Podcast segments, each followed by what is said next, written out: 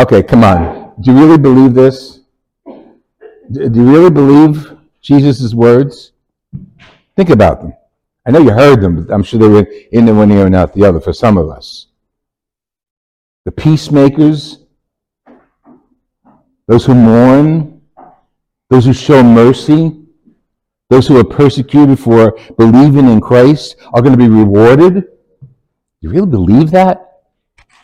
It's a question we have. As a matter of fact, that question is woven into all the scriptures today. The scriptures from Zephaniah and Paul. People from Israel had been deported. They were taken out of their own country. The country was destroyed, and they were up in Babylon for generations. And they were suffering there. But finally, they were able to go home.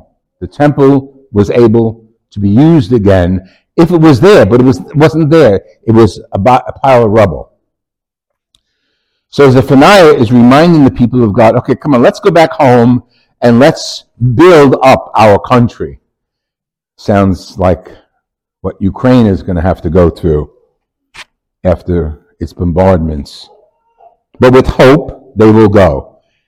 Now, that's not the case with all the people of Israel. They didn't all want to go. Some of them said, thank you, but no thank you. I saw it. It's a mess. I'm not going back home.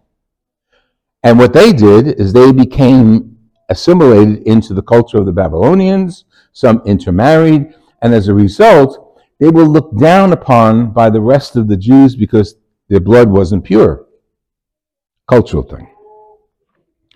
But those who Zephaniah notices are coming home, he says, Oh my God, he says, You're like a leftover. He called them a remnant. You're like the leftover of God's people. You're like a piece of cloth. It's a remnant. You bring that remnant to a store to get a, a matching piece of cloth or trim. It's a remnant. Now, all of God's people are like this, but only a remnant is willing to come home. And it ain't going to be easy, folks. Zephaniah makes that very clear. But because you're coming home, I'm going to tell you who you are. This is Zephaniah. You're seeking God's law. They're coming home to the Torah. They're coming home to the Ten Commandments. And the Lord will shelter you.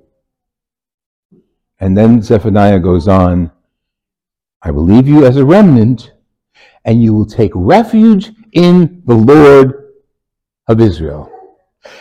Because you're so small and out of sorts, because you're so unimportant to the people of this world, I, God, will take care of you.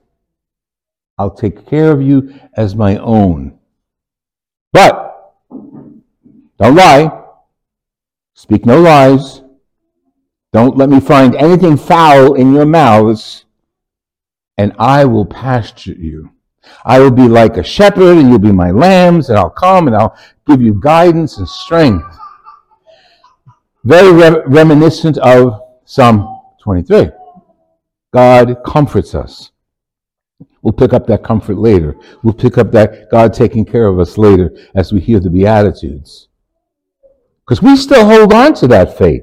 Don't forget, although it's Zephaniah, not a popular prophet, still part of the scriptures, still God's word. So when Zephaniah is speaking, he's speaking God's word. There are seats. Come in, sit over here. You don't stand there. And by the way, talking of seats, I look over to my right and I see that little alcove back there, and it's filled with our kids from religious ed. Welcome. They're, they're going to start coming to Mass after their religious ed classes with Lisa in the morning. So welcome all of you. Do you know I'm talking about you? You want to wave? Let me know. You, uh, okay, okay. I thought maybe, I thought maybe you were sleeping. You know. But with this mouth, you can't sleep. So Zephaniah becomes a prophet for us, and in the in the New Testament, Jesus picks up on that. Because don't forget, the people of Israel had been home for a while, generations. They rebuilt the temple. They got their act together. They were communicating with God in prayer. They were doing the right things. But then, you know, it's, it's life. Then some people became more important than other people. the wealthy, the, the, the religious groups, the, the, the leaders of the community, the scribes, because they did special work. So they felt like, I'm special. Well, what about the rest of God's people? Well, that's the remnant, but I'm not part of the remnant. I'm part of God's special people. I do God's special work. God doesn't look at it that way. Paul didn't look at it that way because he reminds us hey, folks, um, not many of you, these are the Christians who were following Jesus. This is after Jesus was alive. He walked the earth. He left his, his ministry. And he's telling the people, uh, don't, don't get too full of yourself. God didn't call you because you're noble. God didn't call you because you have high standards. God called you because you are foolish. And your job is to fool, make foolish the rest of the world who think they're smart. Please, we worship a God who was nailed to a cross. How foolish is that? We worship a God that they say walked on water. How foolish is that? We worship a God who lives and came back to prove he lives. And his disciples lived and died for him. That ain't foolish, folks. That's faith. So Paul is telling us we are in Jesus Christ. We're reborn in Jesus Christ. When we live and we go out in the world here, we're bringing Jesus with us. And he doesn't leave us. Just like the people of Israel were told that God would not leave the remnant. You can let her run around. That's all right. She's in the Father's house. She wants to run around, let her run around. Jesus, Paul is telling us God doesn't leave you. God gives you strength. God gives you the, the righteousness and sanctification. What, these are holy words. Yes, they're holy words. They're religious words. Because Paul is reminding us, you ain't hot stuff. You're the lowest of the low. That's why God chose you. He's not necessarily talking to us that way, but he's talking to those who lack faith. But so it's applicable. And those who have faith have faith so they can represent Jesus Christ. It's not for you or for me that we have faith. We have faith for one another. So when we go out in the world, we represent the values of Jesus Christ, who is righteous, who's good, who's forgiving. Now, our values as a country, well, you know, I, I want to say, let's get out of our country for a second. I was going to say our values as a country right now, today, open up the paper, look at the news, seem not to represent Christianity, seem not, rep- not to represent the fact that we're made in God's image. We're all aware of what happened in Memphis.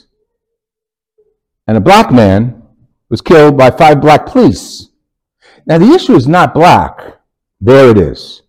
But for us as Christians, the issue is brother to brother. Then we can apply it to Ukraine. Then we can apply it to Nigeria. Then we can uh, apply it to Indonesia. Brother against brother. I don't care, a man or woman, you know what I mean, they're brother. Color, irrelevant. Those of us who think we're in power, Paul says, are foolish. Because God chose the weak to shame the strong. God chose the lowly and despised of the world who count for nothing to reduce to nothing those of you, my words, who think you're hot stuff.